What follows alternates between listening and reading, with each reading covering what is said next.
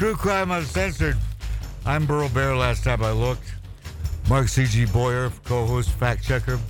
That's me. Magic Matt Allen, executive producer of this fine program that is the world's only, as far as we know, award-winning true crime podcast. Now in our 185th year. What award did we? We won the ICB Detective Award for Best True Crime Radio Podcast. Oh, no, No. Hey there, Kevin. Sorry. He, our producer just called you a name. He probably did. yeah, Hey, it wasn't one the Lord approves of.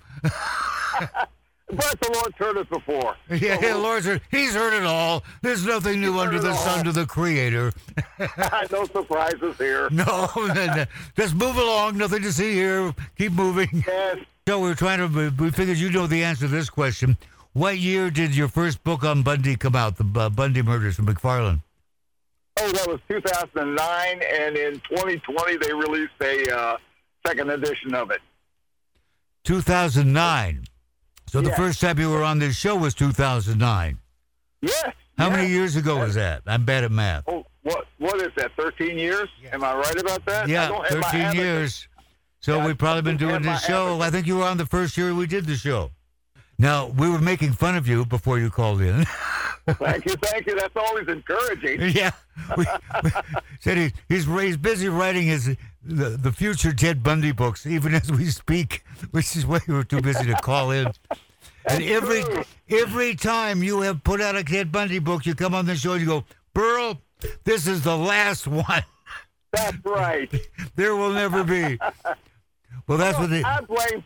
Hey, Burl, I blame the people that keep contacting me with these valid stories. That's who I'm blaming. Oh well, see that's the problem. Facts are so pesky. You know, Yeah, that's it. that's what Ronald so Reagan true. said. Facts are pesky things. They can be. And so, uh, I, no, I understand that to perpetuate this industry that you have created, you would ha- if Ted Bundy hadn't existed, you probably could have invented him as a fictional character. Well, you know, it, it's it's it's kind of like uh, if you were writing about a family uh, like the Kennedys, if they didn't exist, and uh, the president's assassinated, and then his brother's assassinated, and then all that. People say, "Ah, that's too much. That really couldn't happen." Yeah. I think that's the same way with Bundy. It's just too many things. It took him so long to be apprehended. He was doing so many egregious things and out in public, and was just a very under the radar serial killer for so long that people would say, "Ah." I no, no, couldn't that- be. That couldn't be true. Bundy escapes, goes to the state line, and basically drives back and forth, waiting for them to get him. Yeah, that's true. That's absolutely true. I mean, he could have very easily from Pensacola gone all the way. You know, just he was almost right there, just to get over into uh, what would that be, Alabama? Mhm. Uh, yeah, and uh, but no, he has to dawdle in Florida, and of course, Florida was was you know cranking out the executions, obviously. Yeah. But even, but even with that, he had about ten years on death row before they finally got him. But Yeah, yeah, he he he dawdled. He should have kept going. Well, he knew what he was doing, though. I think. right. Well, yeah, he may part have. of him wanted to prove he could get away, and part of him wanted to get caught. Well, you know that's true, and that's what Doctor uh, Tanay said, who was hired for his defense in the Florida trials. And you know, Bundy, um, he's almost like an actor putting on a play, but Tanay made it real clear that he doesn't know that maybe the outcome of this could be his own life. And uh, you know, he just Bundy wasn't thinking about it. He he just he loved being on the stage, and I say that in the Bundy murders. After he came to light, he didn't want to be captured, but after he came to light, then of course he put up his best face with it, and he just and I say in the book like an antibiotic, you know, resisting a you know a disease uh, or disease resisting the antibiotic. He, he you know he was going to keep pushing and make a name for himself and kind of put on a show, and that and and that's what Bundy did, and he thought he could. He was smarter than the cops and smarter Oh, than the well, attorneys. psychopaths always think they're smarter. They do. Through Th- their th- That's why they defend themselves, which is stupid. Yeah, that's bad. It, that that means the lawyer has a fool for a client. That's right. I've tried to tell that to other people who get in situations. Well, I'm going to defend myself. So that's a great thing. Walk into the courtroom, so you have absolutely no respect for the education of the judge or the other attorneys. You're right. It's an Listen, insult. Insult to defend yourself. I, I, I don't know if any of you watched the trial of Kyle, you know, Rittenhouse, and no matter what you feel about about Rittenhouse, I've never seen prosecutors do such a horrible job of, and they were bringing people. It just, it was almost a joke. And um, yeah, they just did a terrible, terrible job. And everybody of of any substance in the law, uh, Jonathan Turley and a lot of other people, they said this thing is, is, you know. And I think the kid, you know, he had a self defense claim on each count, even though it would have been better had he stayed home and not gone there. But the bottom line is um, the the prosecution failed in so many areas. I just couldn't believe it. My father was an attorney, and and you know he used to talk about sometimes bad prosecutors, and he would tell me about some things. But there's, I've never seen anything or heard anything like about prosecutors who fail so miserably in presenting the cases these two guys did in uh, Kenosha. It's unbelievable. Well, you know, I thought it was interesting. A lot of people don't know this is that when a prosecutor takes his gig, this is a real contradiction. When they run for reelection, because usually they're elected, you know, Mm-hmm. they they they use as part of their credentials how many people they convicted. Mm-hmm. But when they take their oath, it's not about getting convictions. It's about justice. Mm-hmm. And if a person that they shouldn't prosecute someone that they don't believe is guilty of, of doing it. Well, yeah. Well, you know, I heard his lead. I heard, uh, uh, you know, Kyle's lead attorney. That man, I think his name is Richards. He said that he had known uh, this Tom fellow, who's the main prosecutor, the, the uh, guy with the black hair and the mustache. That he had known him for years when he was in just you know civil law or something, but he became a prosecutor. He said, and they said, well, something like, well, how do you feel about him? He said, well, you know, I just I've got some problems with him, like putting those two people on the stand, and the prosecution knew they were lying. Oh my God! And so it became very clear to the defense that for the prosecution, it wasn't about uh, you know, presenting evidence that they knew was true to help the state. No, it was about just painting a picture for the jury, but the jury saw through that. So, yeah, it it, it worked out anyway. But still, really, really astounding job. Uh, they were just so poorly at their job. It's I, I don't know what what the guy will do. I'll, I'll be surprised if he'll be invited back. There was an article online the day before yesterday about Yeah. this uh, child star at the time. He was like 14. He had an agent, and the agent had been accused of all sorts of sexual impropriety. Mm-hmm. He immediately fired the guy. Oh yeah. Mm-hmm. Well, then there's kind of like praising him for being so firm that, boy, if this guy's been accused of all this sexual misconduct, I don't want him as my agent. Well, it turns out of the like say five people who had accused this guy, three of three of them were thrown out because statute of limitations, even if it was true or were true, uh, it was way too late, and there was no way of validating their claims anyway. So Oh, they were thrown out, Mm-hmm. and then the next two were thrown out also. Mm-hmm. Mm-hmm. So the guy was never convicted of anything. No. And yet all that ruin was brought into his life. So yeah, it's, yeah, it's mean, ridiculous. it's supposed to be, you know, you pr- the presumption of innocence. yes. But Whatever happened to that? I don't know. Those, I mean, I was accused. I was falsely accused of something one time. Uh, intelligence. Yeah, I was accused of intelligence. It took me a hard time to prove it was true. that, that was not the case. Yeah. no, I uh, no, Your Honor, I can prove I'm an idiot. I tell you, I can prove it. No, actually, I was accused. Get this, I was falsely accused of raping a woman at the radio station while she's running the board and playing the hits.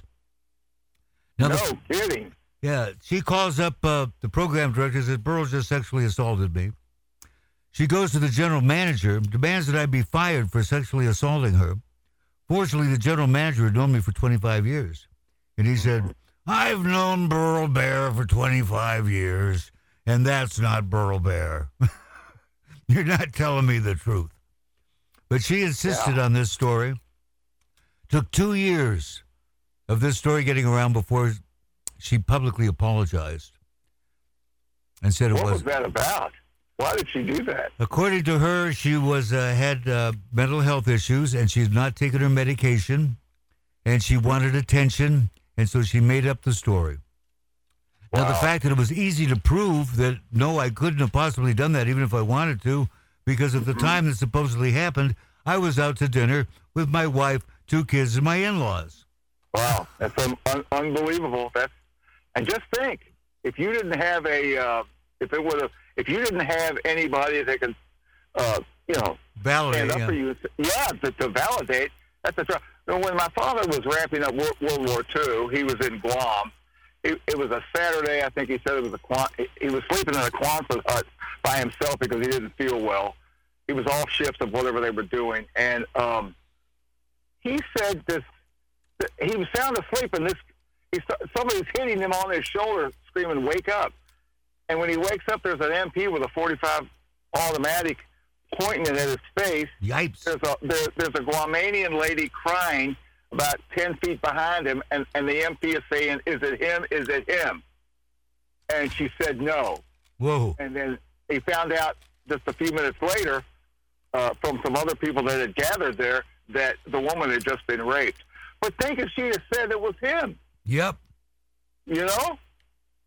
Well, look at what's you know, his name? Uh, the, the great actor Yeah. Mm-hmm. who was in the House of Cards and um, Kevin Spacey? Kevin Spacey. Yes. Now, the, Oh, all yeah, that thing about. Kevin Spacey, he gets fired from the Uh-huh. show. He they Right. replace him in a movie. His career is Yeah. pretty much destroyed. Well, what happened to the case against him? It was thrown out. fell apart, and the, uh, uh, that that that that guy recanted it, didn't he? Yeah, the guy Didn't he recanted it. recant all. his It wasn't true. I made it all up. So they giving him right. back his Yeah. show? Are they giving him back his career? No, Uh, I mean his life was ruined over what? Again, presumption of innocence. Oh no, we got to jump on it right now and do something. It's unbelievable. There was. A, I don't know if you're familiar with the one in Canada, but at the same time, like the Matt Lauer and all these other guys, Charlie Oh Rose, yeah, all got Right. fired. Right. As a uh, guy in uh, a uh, very big star in Canada on TV. Mm-hmm. Uh, take it up was uh, Hindustani, Pakistani, something like that. Yeah, About four or five women came forward and said that he had sexually assaulted them. Upon investigation, there's all these pictures of them the morning after, after lunch together, after breakfast together. Oh yeah, You know, having all having a wonderful time. right. They were full of crap. You know, Yeah. They were they were just Yeah, looking for, for their 15 minutes of fame, jumping on a bandwagon, and he, uh, he wasn't fired. They- stood the network stood by him and said, until he's proven guilty, we're assuming he's innocent. Well, that's the way it should be.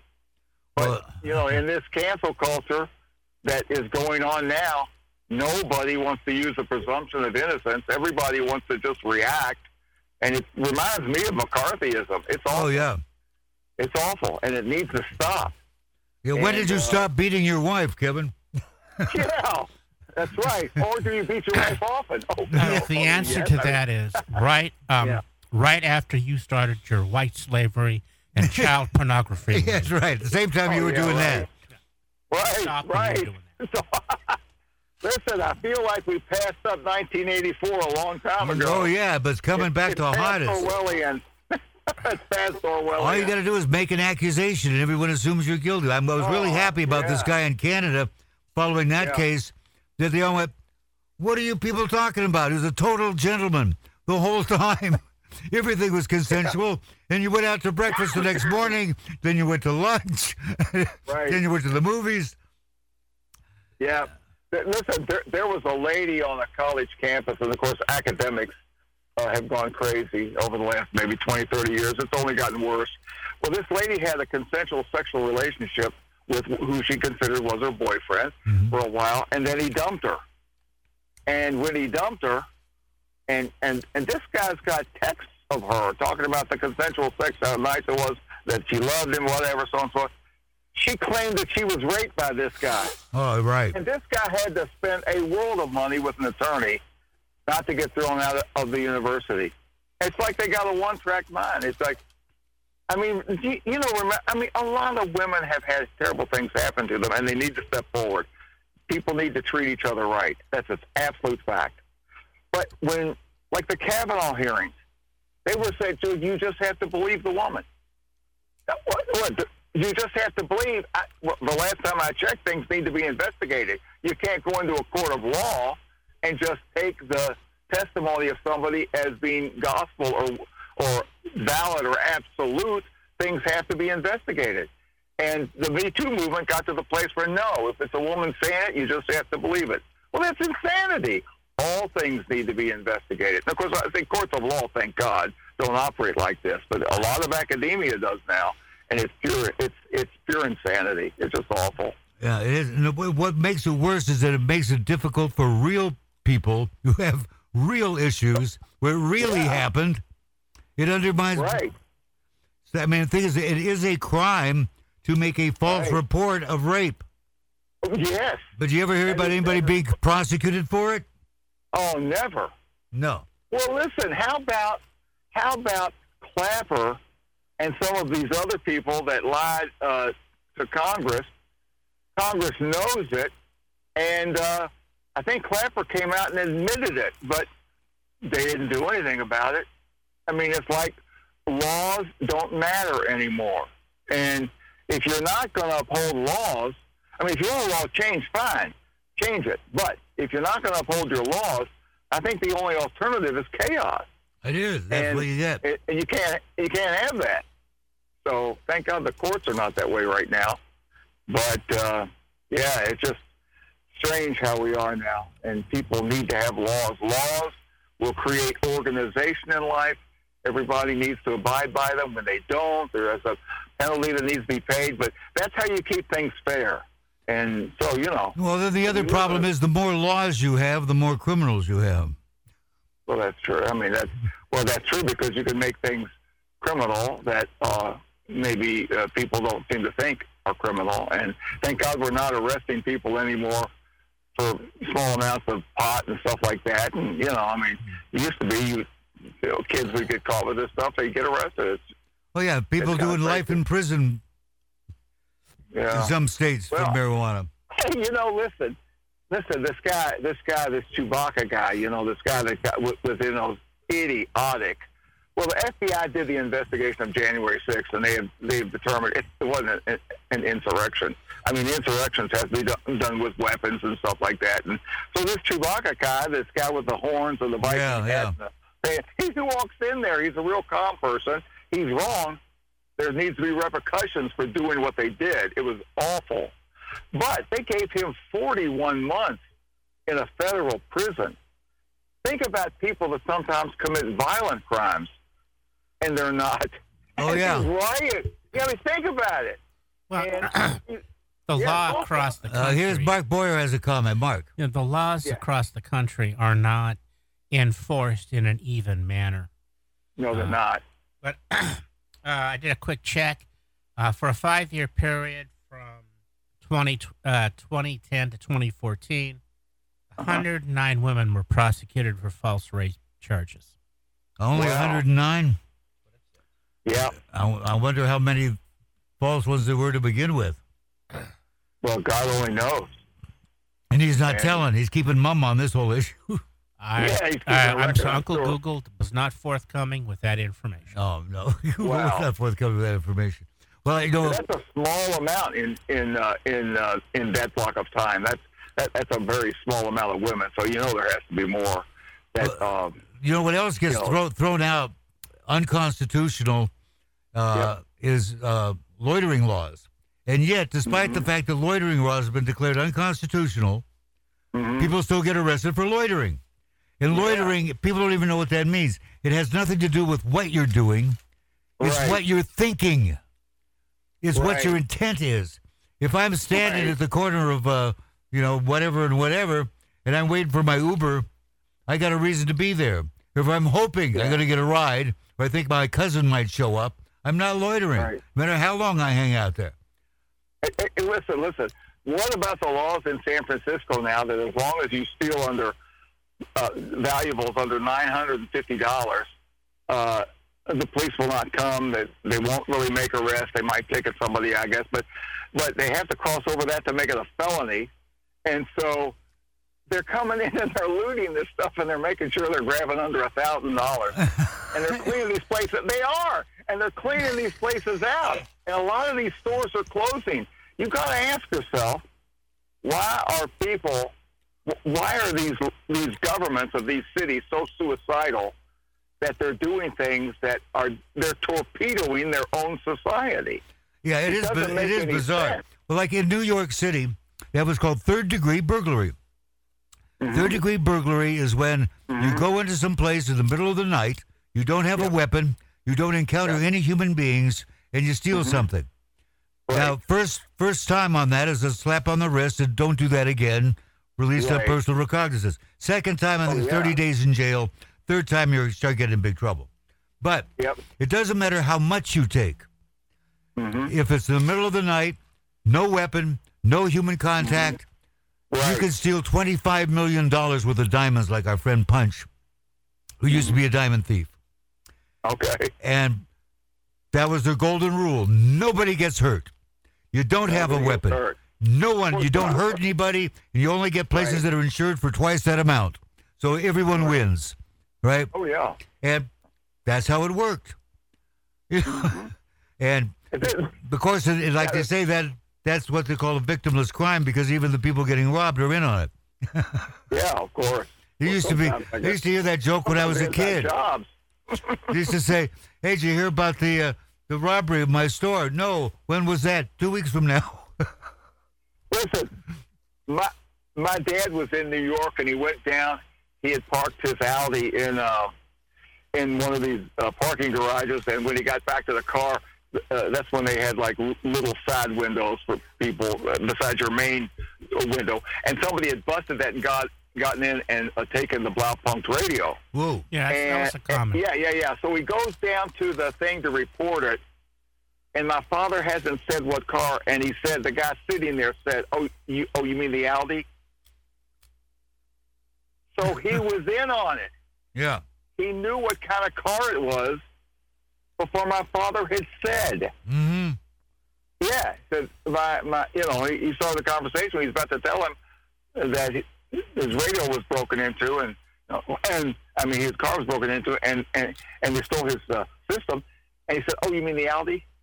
Yeah. Well, he didn't tell. Well, so you know, he's. I'm I'm I'm sure that's a common practice, but there's a ring of people when they're involved in that stuff. So you know, Yeah. I mean, it's, it's fairly sophisticated. In Yeah, fact, uh, I mean they, they just do it all the time. Punch was telling me that the one time the uh, chief of police uh, came and bought his uh, dad and he drinks and dinner and reminded his dad that anybody who works in your crew has to have a real job. You know, they can't just be uh, doing heist for a living. You got to have a real gig, you know, a real job. No, don't worry. Yeah. they don't want to work. They just want to heist. Well, actually, they would only do Oh, like one heist and then put it into real estate. yeah. Hey, this guy that stole the uh, diamonds, uh, who was his uh, go-between guy? Oh, with the with the uh, with whom? With the cops? Punch. With the uh, security? Yeah, yeah, yeah. The guy that you said the, his name is Punch. He stole all these diamonds and stuff. Like there was a, he would take those right, and he would. He He would, gave them to his uh, dad. Oh, really? Yeah, they they had the- they had six offices in the diamond district, and they were the largest Oh. supplier of uh, on a wholesale of the diamonds and precious gems, most of which their inventory was stolen. Oh, he turned around and sell those even in the city. Yeah, right, back to the people he stole from. Yeah, right back to the people he stole Are from. you? But they were in on it too. See, here's how it worked. In case you want to do this for a living. Yeah. is that when they first started having insurance for these jewelry manufacturing firms in the Diamond Mm-hmm. Oh, District, man. they were tied in with the mob. The insurance companies were tied in with the mob because basically it was just Oh, a legal legal protection racket. They say you've got to get insurance. They say why? No one ever robs us. Well, then they'd get robbed, right?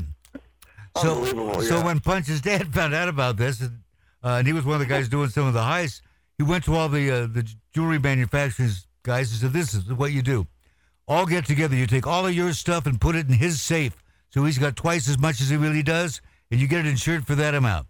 Then he takes all of his stuff and puts it in your safe, and you do the same thing, and then you do it in his safe and his safe and his safe, so you're insured for twice as much as what you really have, and then they rob you all."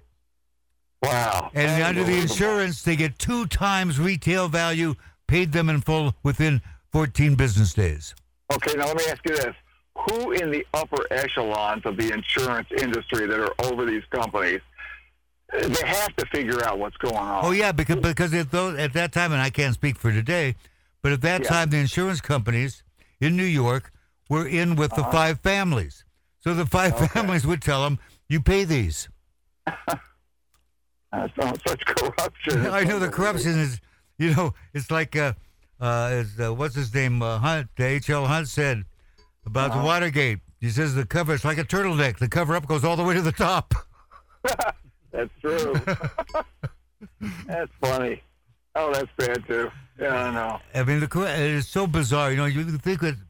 I remember reading a, a, a Chogi Fendi, 1957, wrote a Yep. letter where he said, "Americans are incredibly naive as to the degree of corruption in partisan politics." Mhm. Said, "Avoid it as you would a lion."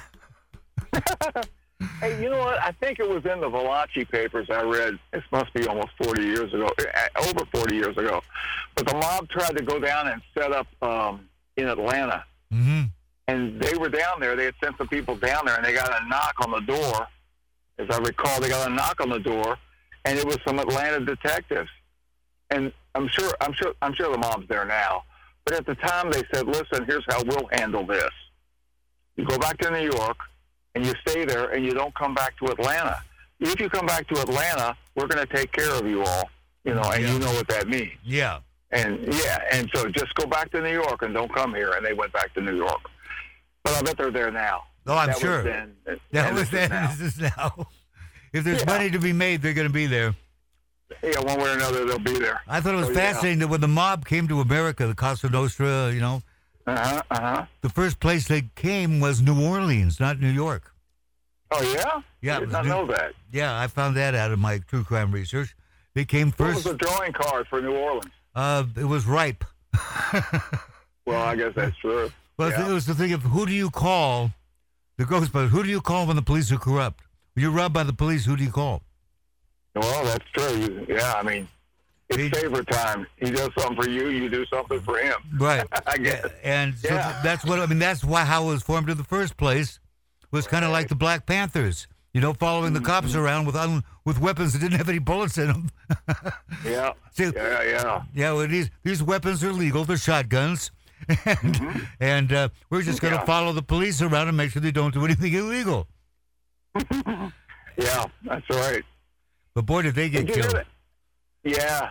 Hey, did you hear about the two guys that supposedly had killed Malcolm X that were just released? No, Yes. I No, haven't he heard did. the details about that, but uh, or they're about to be released. Apparently, uh, if this news report is, is to be believed, uh, they were, uh, you know, they, they were convicted of this crime, but they're not. Uh, I, I don't know if DNA worked things out for them, but uh, they're supposed to be released. So I guess they don't really know who killed Malcolm. You know, Malcolm X. yeah, and he can't tell us.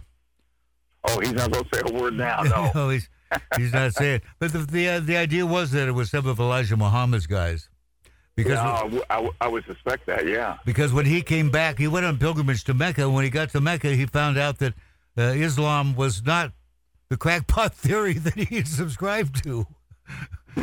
but wait a second, the real deal is nice. There's, there's all sorts of white people, in there. Yeah. and it totally, Is- yeah, it Is changed that him. where it origin? Is that where it originated? Where uh, uh, they were saying white men are all.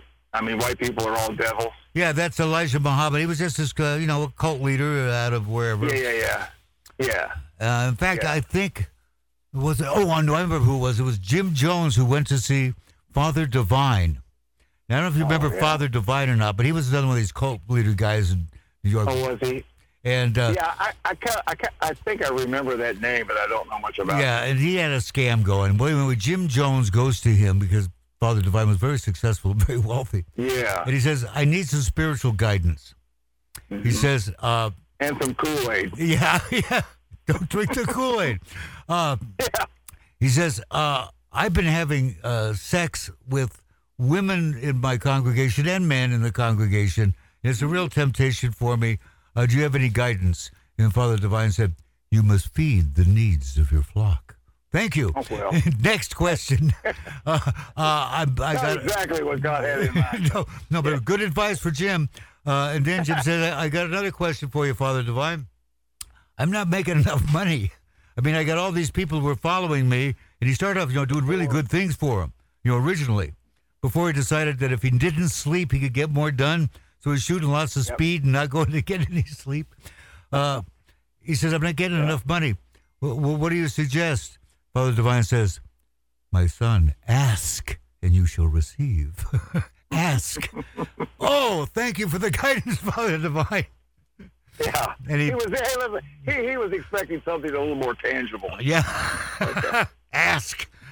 Ask. You got to ask for the money. You're not going to get it. And he followed that gonna get it. advice. Yeah, that's funny. And you know what's really tragic about that is you go back and you look at, at the uh, even in the film with uh, whoever starred play, starred played him in that. Deliberate Stranger. Uh, no, no, no, that's Ted Bundy. Oh yeah, uh, that he was doing really good stuff when he started out, Mm-hmm. and then he just got weirder and weirder until the whole Guyana thing. have you all seen uh, the latest movie, No Man of God? No, how is it? What is it?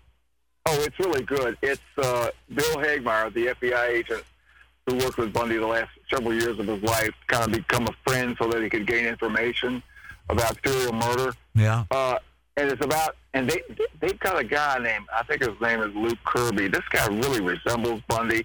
He sounds like Bundy. If any of you have a chance to see No Man of God, uh, it is a really really good thing, and it's uh, I've never seen anybody that looks so much and sounds so much like Bundy and has the mannerisms down pat. I mean, there's other people that have, have done a good job, but this movie, and this movie is taken from a lot of the tapes that Bundy uh, had. That one thing they do in there, you'll see in there that Bundy admitted drowning a young girl in in Pocatello in the bath the bath in the bathroom of his hotel room. He he drowned her. That did not come out in the confession, and uh, that came out. And I bring this out in the Bundy murders because it, hadn't been published before.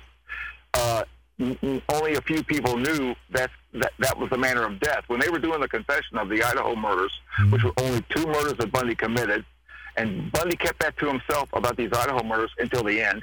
Couple know it, no one knew it. And he said that, and the two murders were the killing of, of this girl, 12 year old Lynette Culver, who he drowned in the bathtub at the hotel room, and the killing of the Idaho hitchhiker.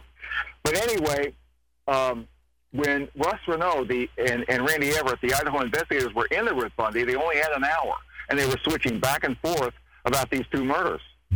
And Bundy had already said he had placed the girl in a river five miles north of Pocatello, which is the snake. Bundy didn't know the name of it. Ah. But but but but they said, will there be cranial damage on her, uh, like with with uh, some of the others, or like with the with the hitchhiker? He said no. She, it was drowning. Well, they assumed that uh, that the drowning occurred when he put her in the river. But as Renault and Everett were leaving the prison, and the official meeting was over, and the official meeting was attended by Bundy's attorney, uh, Bill Hagmaier, sat on, on every confession, and uh, so he didn't mention how the girl drowned. Well, Wes Renault said, "Go, Randy, go back in there and see if they'll let you sit down with Bundy for a few more minutes and find out about that." So he did. He went back in there, and they set him down in the room. 15, 20 minutes later, Bundy comes back in the room, sits down. They're sitting across from each other. He said, so Everett said, and, and I talked to Everett on the phone about this. He said, I, we sat there and I said, well, Bundy, Ted, you said that you drowned her. uh, Said she drowned. Did that like happen in the river? He said, no, I drowned her in the bathtub. And that's the first time. And then he admitted, I think without ever even asking him, that he had sex with her after she was dead, which was just a, he just came out and said it. That's not something that he liked to talk about a whole lot, that people knew he was doing that, that he was a necrophile. But he came out and said that. So apparently Bill Hagmaier didn't know it. It, wasn't in an official meeting, and it, that thing has been a secret for a long, long time. Anyway, I discovered that when I was writing the Bundy murders. But the, in the movie, it has it coming out then during the confession. It did not.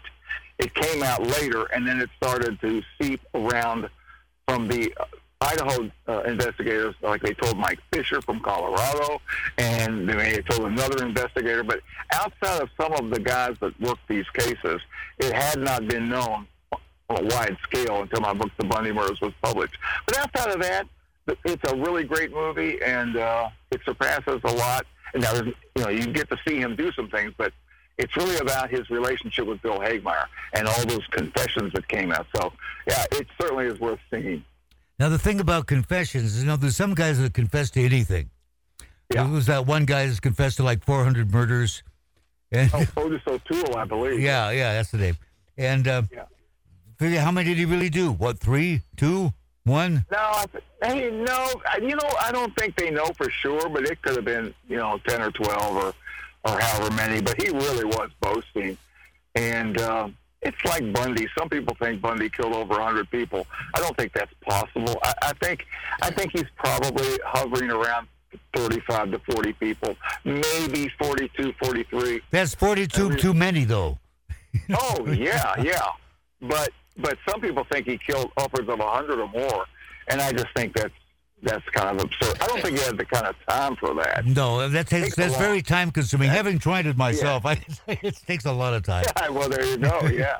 The funny strange thing is that my my mom's next door roommate in Walla Walla was Bundy's roommate in uh, uh, um, Utah. Yeah.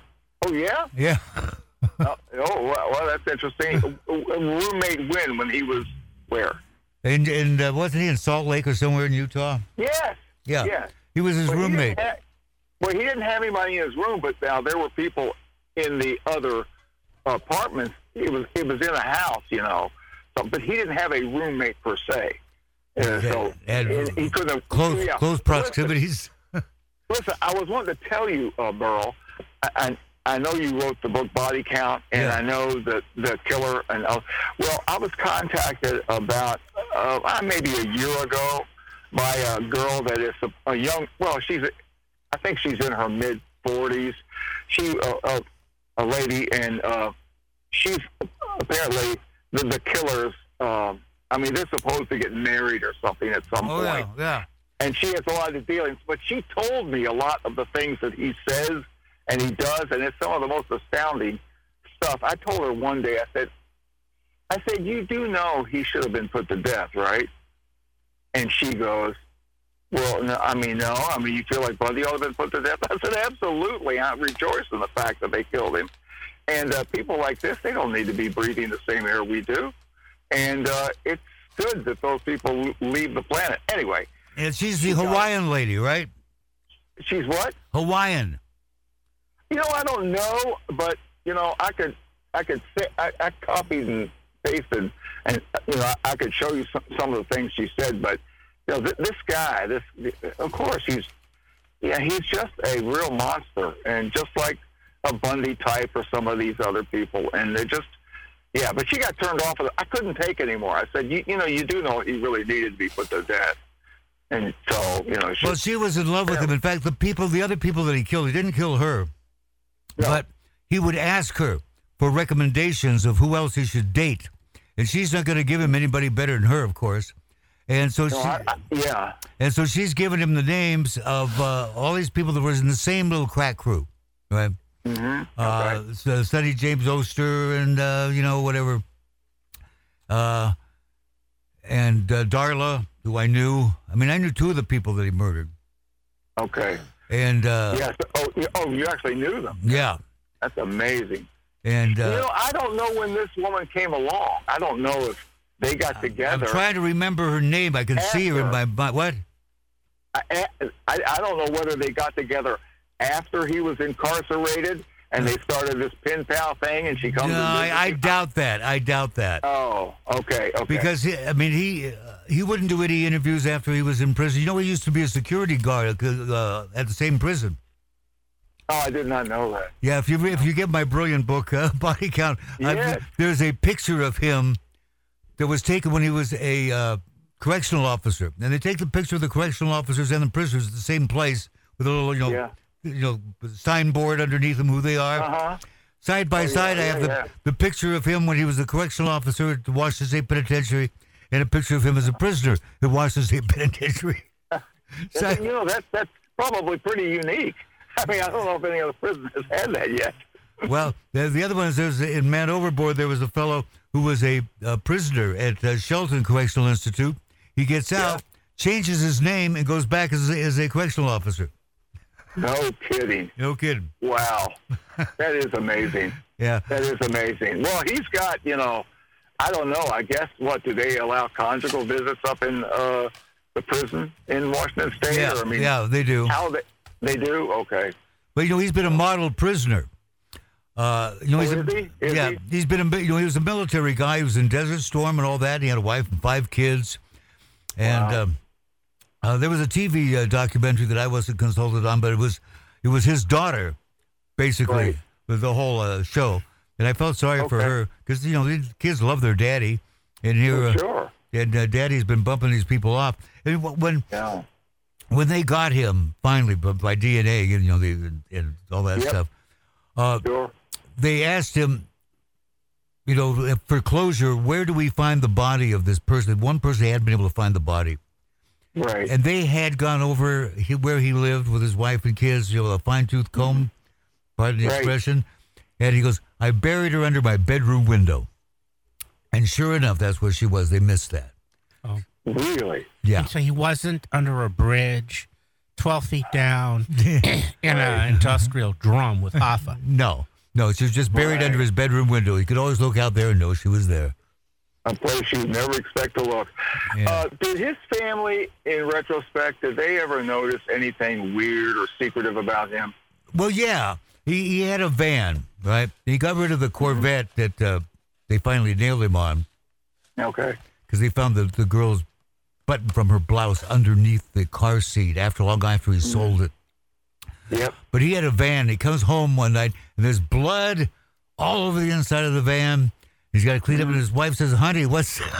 well, mind explaining this? All the blood." He said, "Well, I accidentally hit a dog, and I was, uh, put the dying dog in the van, then took the dog to the vet, and whatever. But that's where all the blood came from, and he was getting stranger and stranger, and uh, money was going because he was spending a lot of money at the Notel Motel Right. and a lot of money on drugs because he was doing a lot of drugs with these girls. And you know who he would kill and who he wouldn't kill was was kind of interesting. Uh, Oh, yeah? he would kill the ones that he thought were scandalous when he was when he didn't have the compulsion. But once he got the compulsion to kill, Uh-huh. it would all bets were off. It was whoever he could get his hands on. Okay. But yeah. he would meet these uh, the worker girls. He'd go down to uh, uh, Sprague Avenue there, which is where most of the hoes would hang out, and uh, uh, he would pick them up or or he'd talk to them. He'd buy them coffee. And some of the Right. girls, their their intuition gets really strong. You know, working in that trade. They, if the hair stands up on their arms and the back of their neck, they don't go to don't eat the guy. You know. Yeah, women can be very intuitive about things. Yeah. And uh, a lot of the women I talked to said, no, he wanted to date me and I'd buy coffee and I just had this vibe feeling and nope, I don't want to be with this guy. And Yep. uh, other ones, they, Creep them out. and there was one that I interviewed at great length. Uh, she was performing oral sex on him and he couldn't uh, get an erection. And he, he did the same thing to her he did to everybody else, which was after seven minutes, if he didn't have an erection, he took the 22 out of his pocket and he shot you in the head, directly behind the ear. I was going to ask a you if bit he was the one that shot behind the ear. Yeah, yeah. yeah. Well, the first time he did it, he did it with a 357. He never made that mistake again. Uh, a, a tad messy. Wait, are you saying he shot behind the ear while she was still down there with him? Yeah, yeah. Well, I mean, you take a chance on blowing your own stuff off. That's why he doesn't do the 357 anymore. Yeah, no kid. I would. I mean, come on. Even at 22. Well, what is, is, is, as she said, I owe my life to the fact I give unpredictable head. She's, oh, well, there. is that she moved in a way he wasn't anticipating, and the bullet went across her head. She thought he hit her over the head with something because she, she wasn't oh. unconscious. Just, ow, right? And she got up really Oh. Mad as hell, and she ran away. She didn't know she'd been shot in the head till like four months later. She got in a car accident in Tacoma, and they, you know, did a like an X-ray, and the doctor oh, comes to her and says, uh, "Do you realize you have bullet fragments in your skull?" Yeah. And she went, "Oh my God, that guy shot me. He didn't just hit me over the head. He shot me." Thank God she survived. Yeah. How many did he kill? Five? Well, that's, here's where you get the the the, uh, the argument. At least 18, but it could be up to. 25. That's because he was right. Bumping people off uh, in Europe when he was Oh. uh, when he was still in the was service. in- would be in Germany, correct? Yeah, did, did did did did you do any investigation with German authorities over there and find any similar cases where he was located, whatever Yeah, they, they- or post he was yeah, but there was no way of proving it was definitely him. right, of course. Know, but it, it was validated out. Uh, Oh yeah, and afterwards, you know, trying to talk to so much stuff was sealed that the majority of my information came from those that dated him and survived, okay. or uh, the boyfriend, like say Darla's boyfriend. I had met Darla several times. I knew her boyfriend. Uh, used to hang out, and uh, and uh, I saw the picture of her body. The the uh, the head of the homicide task force there, uh, who later ran for sheriff and didn't get it, but. Uh, Mhm. he was showing me pictures of the bodies recovered, which were, of course, horrifying pictures. yeah, And uh, that was it. I, I mean, to see her that way when I, she had a twin sister who was still alive. Yeah. oh wow. Uh, hey, you know we're out of time already. What's the name of your book? What's the name of your next book? Oh, it's listen. It's called it's called Ted Bundy, the yearly edition, and they're smaller books, but they'll come out each year. The yearly edition, and this one I'm completing now is volume one. Fantastic. Fantastic. You're an amazing man. We got to have you back soon because we'll use up a lot of time talking about things other than Bundy. So I'll have you back in a few weeks, okay? All right. All Thanks right, for man. coming. See you later. Talk to you later. Bye bye. Hey, Burl. Yeah. What's next? Magic Matt Allen and the Demons of Decadence. Live from the Lighten Up Lounge on Al Radio. Live. God, calm.